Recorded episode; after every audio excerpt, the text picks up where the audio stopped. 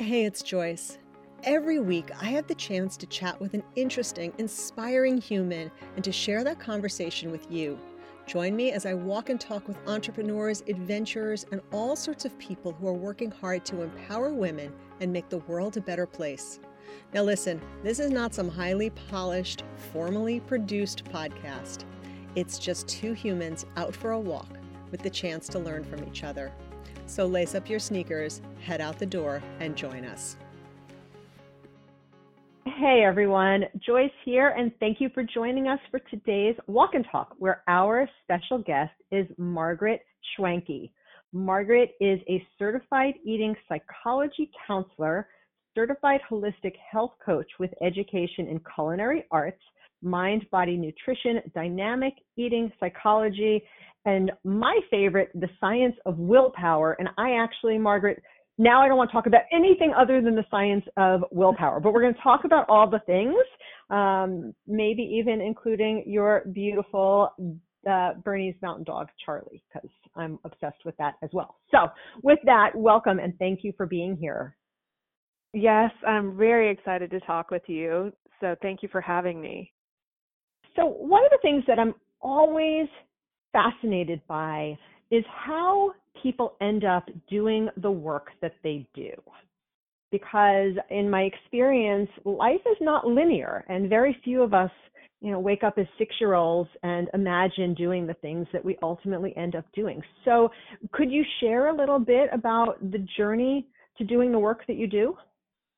Yes, I would love to. Thank you. Um, and I agree with you. I think, you know, that your statement certainly resonates with me. I had no idea what I wanted to do, um, but have landed in a place doing something I'm so passionate about.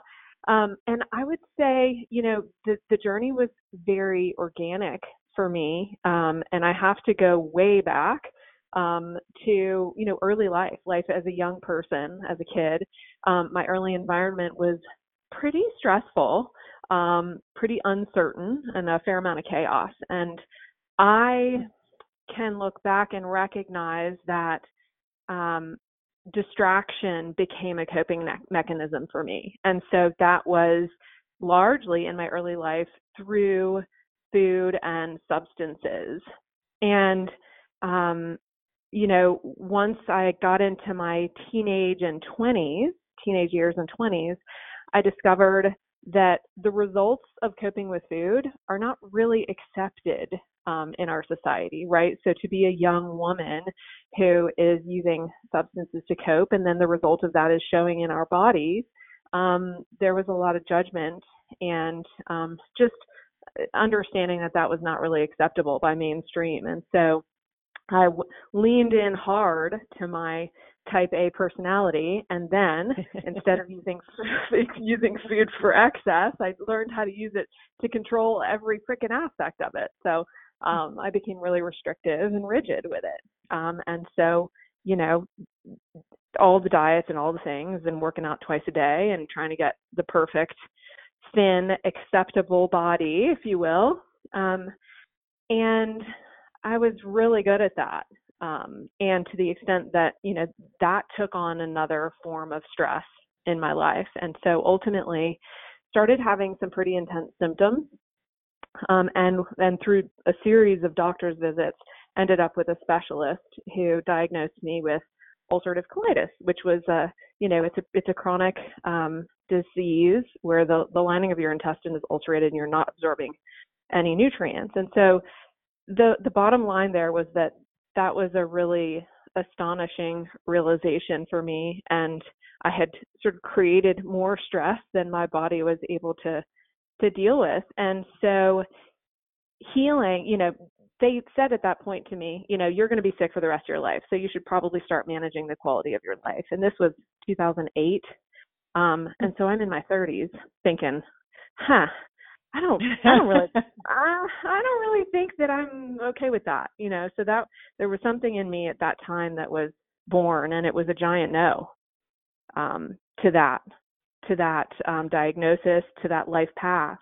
And that was when I really learned, you know, that it was my responsibility. My healing was going to be my responsibility, and I and I didn't want the path that I was being told. And so, um, you know, to condense this down a little bit, I you know, sought out a bunch of natural healing options instead of just going on the medication that made me feel worse. Um, I started working with natural practitioners and ultimately just experienced mental, emotional, psychological, physical healing from this big, terrible disease that I was told that I was going to have forever. And that was a really, you know, important turning point for me. And I would say that I discovered in that moment that health for me, you know, was the result of designing my own life and and and building the elements of life that cause me to feel like I'm thriving. Um, and then that becomes expressed in our lives and, and through health. And so I rejected all the previous choices I had made. I was in a sales job that really didn't light my heart on fire, and I was in a relationship that really didn't serve me. And so I sort of had to figure out what Margaret Schwenke 2.0 was, and that was um, quitting my job and quitting my relationship and going back to school school to study nutritional psychology and starting to pra- a practice. and here we so, are. And here we are. So, uh, just to sort of close the loop, so you have the uh, colitis under control, in remission, cured? Kind of how do you look at where you are? Yeah, thank you for circling back to that. Um, yeah, 100%. I healed my body entirely of this disease that that I was told was going to be a kind of a life sentence, you know, and um what I know about that period of my life now, Joyce, is that and this is a, a, philosophy now for me too is like the dis-ease that was being represented in my body was just a result of the dis-ease that was in my life and in my thinking and my coping strategies and my choices. So it's um it's a full circle place to be. It's interesting to me that you actually use the expression your choices right? Because there is an element of agency in that as well. Mm-hmm. At some point, and it's it's a kind of a tricky thing to talk about, right? Because you don't want to say to people, you have these problems, these food issues, these weight issues, these health issues, and it's all your fault, right? Mm-hmm. So like you don't, we're not saying that, and then the mm-hmm. flip side of that is this idea that you do have more agency and control over your life than I think sometimes we feel like we do. And I there's kind of a balance there to me mm-hmm. in our thinking. Yeah. Right. No, I agree with you. You know, and what what I find is that in the work that I do, I think there are, like you said, there are a lot of different factors there um, that create our current condition, whether that be our condition of health or our condition of weight or you know nutritional health. And you know a lot of us would look at the results and say you know I, i'm making a judgment about the result that i have. And i think what what i know in the work that i do every day is that a lot of this is about feeling more empowered around our choices and fully taking responsibility for them. And it's not so much about blame and shame and comparison, it's more about um, autonomy and freedom and choice. And sometimes we have to peel back the layers of the onion on our, our history, just as I spoke about mine and how my history created you know the way that i made choices. We all have a story and we all have a, a way that we think and I, an identity that we hold and that we believe in a story. And you know we have to be willing in my opinion to examine that in order to understand what is driving our choices. Because if we're making conscious choices then you know I can get behind that. You know, if if if I were to give a just a small practical example about what someone has for lunch, like I don't actually believe that there's a right and a wrong there. I believe that if the individual is 100% conscious of the decisions that they're making and they are aligned, then there's less guilt and shame and friction around it and judgment and we can we can stand in a place of you know feeling proud of ourselves and confident in our decisions. I think a lot of this happens when we wish we could do it differently but we can't and we don't know how and and so that's very disempowering. And how do you how do people as individuals manage to make that distinction for themselves? Because i think we do sometimes tell ourselves stories. We do tell ourselves that uh, i i am intentional i don't care i don't care how i look i don't care what i weigh I don't care. And, and on some level, there's an element of pushing back against the messages that the media and society is giving us, right? So there is an element of don't tell me I need to look a certain way. I'm going to look how I want to look mm-hmm. versus I also want to feel good and be healthy. And so it's like, on the one hand, I feel like we need to reject some of the messaging we're given but to uh, kind of aligning with how you put it like we need to take ownership of how we want to feel and i think that can be really tricky. Yeah i mean you're you're absolutely right. That is one of the trickiest pieces is seeing our own blind spots. You know am i making this decision you know as a rebellion against what i'm what i'm being told that I should do by society and my parents when they tell me to eat all my vegetables or clean my plate or what have you you know am i making my decisions in reaction to something that's out there? Or or are these decisions authentic to me and and true and align with my vision and my goals for my life?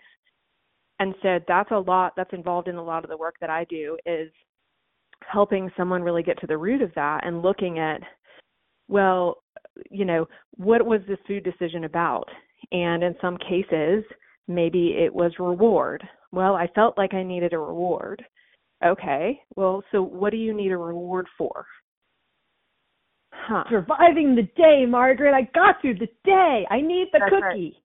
That's right. That's right. And so then and then the next question might be so what's feeling so hard for you? Everything, Margaret, everything. yeah and and we just me today. I, that's just me today. yeah. well, listen, we all we all have those days where it's like, you know, every hair on our head hurts or like everything is wrong, you know. Um but like once we understand that there's something whatever it is that's driving our decisions, like we can make different decisions. And I know, you know, that's overly simplified, but that's I mean, it is true. Once we can become conscious and th- those those decisions become more objective and less there's not so much of a hook there. So this has always been a great frustration of mine, and maybe you have an opinion or can shed some light on it. And that is, there are people like me who have a lot of clarity around why I do the things I do and why I make the decisions I make. And I've always felt or believed that if you understand why, then it should be easy to change them. And this is a theme that's come up in prior walk and talks only because it's a theme that I come back to often because I've got a mm-hmm. lot of frustration around this idea that just understanding it doesn't seem to be enough to actually change the behavior. Mhm. Mhm. Yeah. I mean, change is hard. Change can feel hard, you know, and my experience around this tells me that we have to connect the the change to something that we want and and more than the temporary gratification or what have you and then we need systems that are in place to return mm. you know us to that idea like on a daily basis so it's like yeah you can have this one aha moment right you have a very deep conversation or counseling session or what have you and you discover that the reason that you're you know nighttime eating is because you're not fulfilled in some area of your life or you're stressed about this or that or what have you and it's like okay well then but what what do i do Like that's great, as you say. Like I've had this epiphany and I understand why I'm doing it. Okay, but now what? And that's where more of like the strategies and tactics come in. And um, you know, I find that presence and and connection to ourselves are at the foundation of like literally everything that that I'm doing with people. Like we have to slow down and connect to ourselves and remember what's important to us so that we can execute on that in a day. If I wake up and the first thing I do is like look at social media and run to this and do that and reacting to the world around me, like I have a pretty small chance of being the person I want to be in the world, you know? But if I'm taking 5 to 10 minutes to reconnect to my vision, like this understanding that, you know, this is why I'm doing this thing. You know, lunchtime is coming. Nine o'clock at night tonight is coming. And, you know, what are the things that are important to me that I need to reconnect to that are going to reverberate throughout my day and and give me the best chance of making choices that align with who I authentically want to be, who I am. I think that's really interesting. What I love about that, because I'm a process person.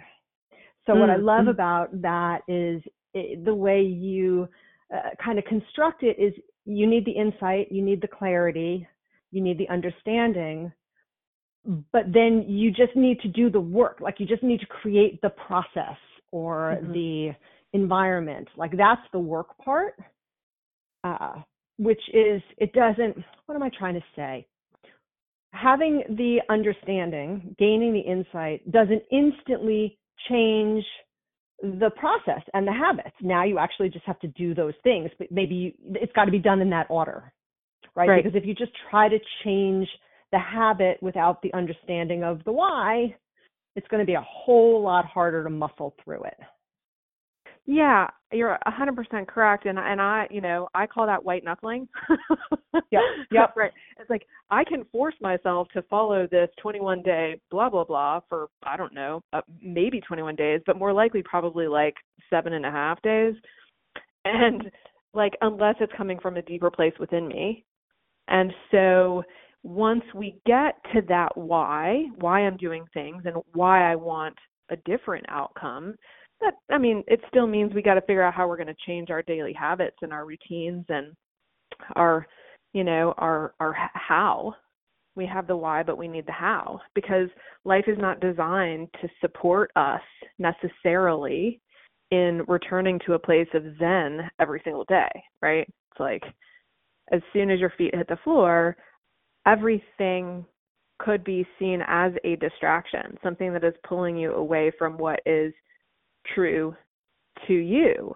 And that exists in a myriad of different ways. I mean, whether it be, I mentioned like social media or, I mean, every, almost everything is a stressor or a source of comparison. And so, you know, it really takes a very strong commitment to want to change and to develop those systems that kind of serve as a buffer, a protective mechanism against the fact that we are going to be encountering a barrage of suggestions to do it in the way that the world thinks we should. It's exhausting. the yeah. barrage is exhausting, uh, which sort of goes to something that I often say, which is control the input. Uh, I, we mm-hmm. have a mm-hmm. lot more opportunity in our lives to control the input than mm-hmm. I think mm-hmm. we do. Um, I want to be sure that we get to this phrase that I love, which is authentic nourishment. Can you share a little bit about what that phrase means and how we embrace it? Yeah, thank you. I, I love that question, and it is a perfect um, next place to go from what we were talking about because it, to me, authentic nourishment is is really the idea that each of us um, has an, an inner guidance system, um, uh, you know, and, and we know what makes us feel good and what depletes us if we're really paying attention. And so you said control the input.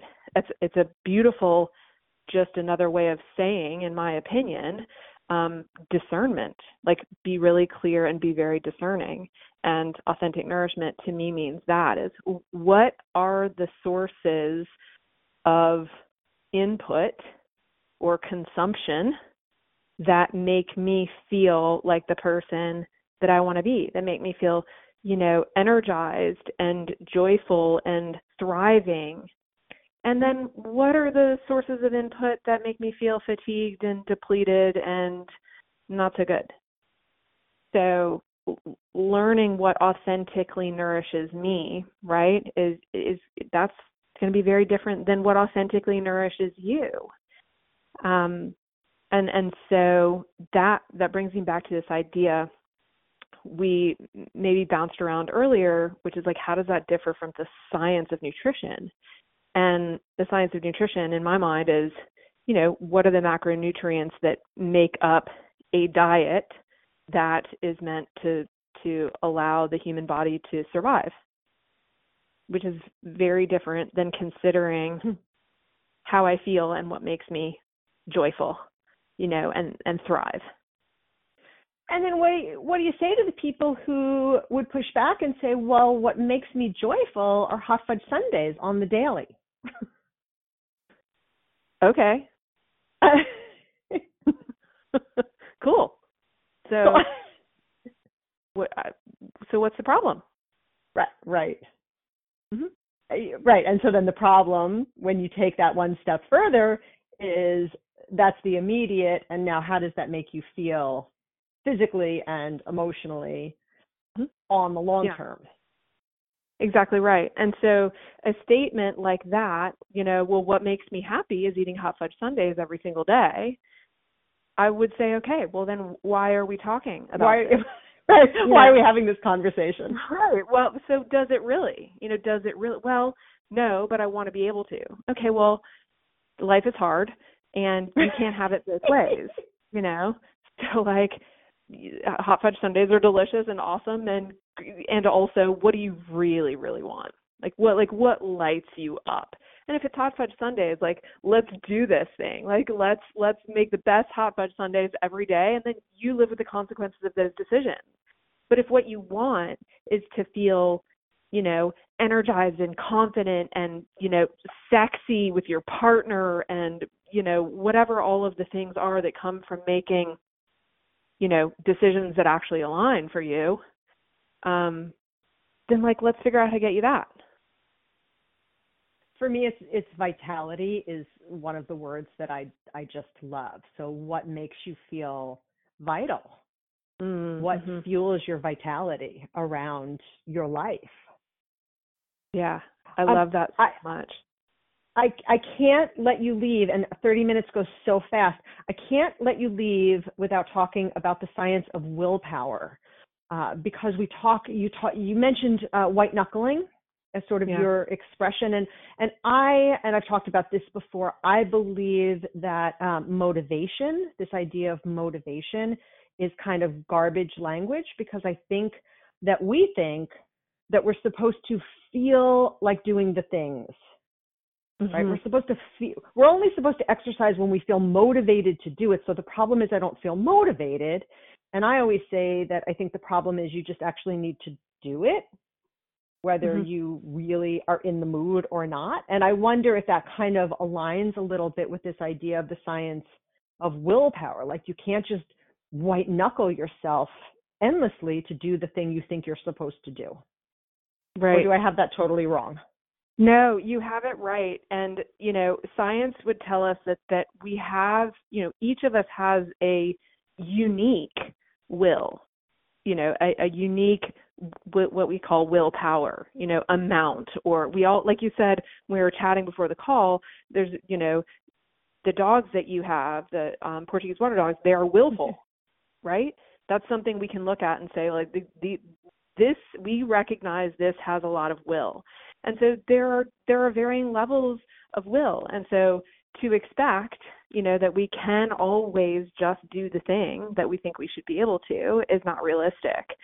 Um, and so i believe you're right. There has to be a, a greater idea. Um, this is how i would differentiate discipline You know, in many ways, I think discipline is one of the strongest forms of self love mm. because we just do we do the thing that is right for us even when we do not feel like it and we have to also obviously i want to make the caveat for like you have to be connected enough to yourself we have to be connected enough to ourselves to really understand what where is this coming from am i am i just not really wanting to move my body today because i'm kind of you know just i'm just giving myself excuses or am i really tired and depleted and i really actually need rest oh, you know yes yes i yeah. yes that learning yeah. to recognize that is so uh, tricky. And sometimes you get it wrong, and that has to be okay too. Totally. Yeah, totally. Because there are consequences for that sometimes, right? I worked out when I shouldn't have, and now I got to be in the bed for three days because I made, you know, I I got a head cold or whatever because I didn't pay attention, or vice versa. You know, some we we gave ourselves a pass when we really probably should have gone to the networking event because you know it, it might have been a good thing for us you know we it's it's all i think navigating tuning in to ourselves and what like really lights us up. And it doesn't always have to be the thing that we think it should be right? The, this ties into this idea of good and bad. You know there's so much morality built into our decisions. A lot of them a lot of food decisions a lot of exercise decisions just societal norms in general and so like we have to decouple from that so that we can own what's true for us in the moment Okay, we're almost out of time, and I want to hit you with one last really hard question that I didn't sort of uh, give you the opportunity to prepare. So if you tell me like, yeah, no, I can't do that off the cuff, like that's cool. Um, but this idea of tuning in and hearing and getting honest and authentic with ourselves is is tricky. And for a lot of people, it's way better to do that with the help and support of someone like you, some kind of professional. But for people who are listening who need to take first steps towards that. What are three things we can do? Practical things, because what I love about you is you're practical and tactical. So, what like three things that we can do to start asking ourselves those questions and listening to those answers? Hmm. It's great. Um, yeah, I would love to share about that. So, um, the first thing is slowing down slowing down to reconnect to ourselves. And so I like to use the phrase like you always you know, you always have 5 minutes to sit Indian style on your bedroom floor. You know, you just do. And if you don't, we we need to make some adjustments, right? So right. so slow down. then we have way bigger problems. If you don't have 5 minutes, we have bigger problems. Right. And like I get that like you may not have you may not have, you know, designed five minutes for this project that we're talking about, but it, you've got five minutes that come from, can come from something else. So if you feel like you're not really aligned and you know you need to to be managing your health or your well-being in a different way, I would say the very first thing would be just to sit down, slow down, reconnect to yourself. There are plenty of apps and practices and meditations and guided breathing exercises, all the things. Like there's a world of support out there for you to do that. Um, the next thing I would say get clear on your vision for what you want. What does it look like? Your your happiest, healthiest self. What does that look like? And you know, our society wants to act like that's like super easy. Like you know, it's I get that it might be hard, but just start. Just start out picturing that. Close your eyes and what do you see that's different from how it is now? And return to that idea every single day and it will start to motivate your decisions. It will. It will start to feed into your choices. Um, and then the last thing I would say is is find community support. Like connect to other people who you believe have your best interest at heart. Um, you know, everybody has a friend in our lives that that we can do that with, even if it's just one. Um, and and start to set boundaries around that um, those relationships, those connections. So those are the three that I would say would be the best things to start with. I love it. Thank you. Again, super tactical and doable. And I love the if you don't have five minutes to sit down, like some changes have to be made immediately. That's right. That's right. If you're wanting a different outcome, start there. Right. Margaret, this has been a pleasure. If people want to find you out in the interwebs, connect with you, uh, speak with you, maybe explore working with you, where we will link this all in the show notes. But for people who are out walking right now and just want the the info, where are the best places to find you? Yeah, well, thank you for for sharing that and allowing me to share. Um, I've really enjoyed the conversation.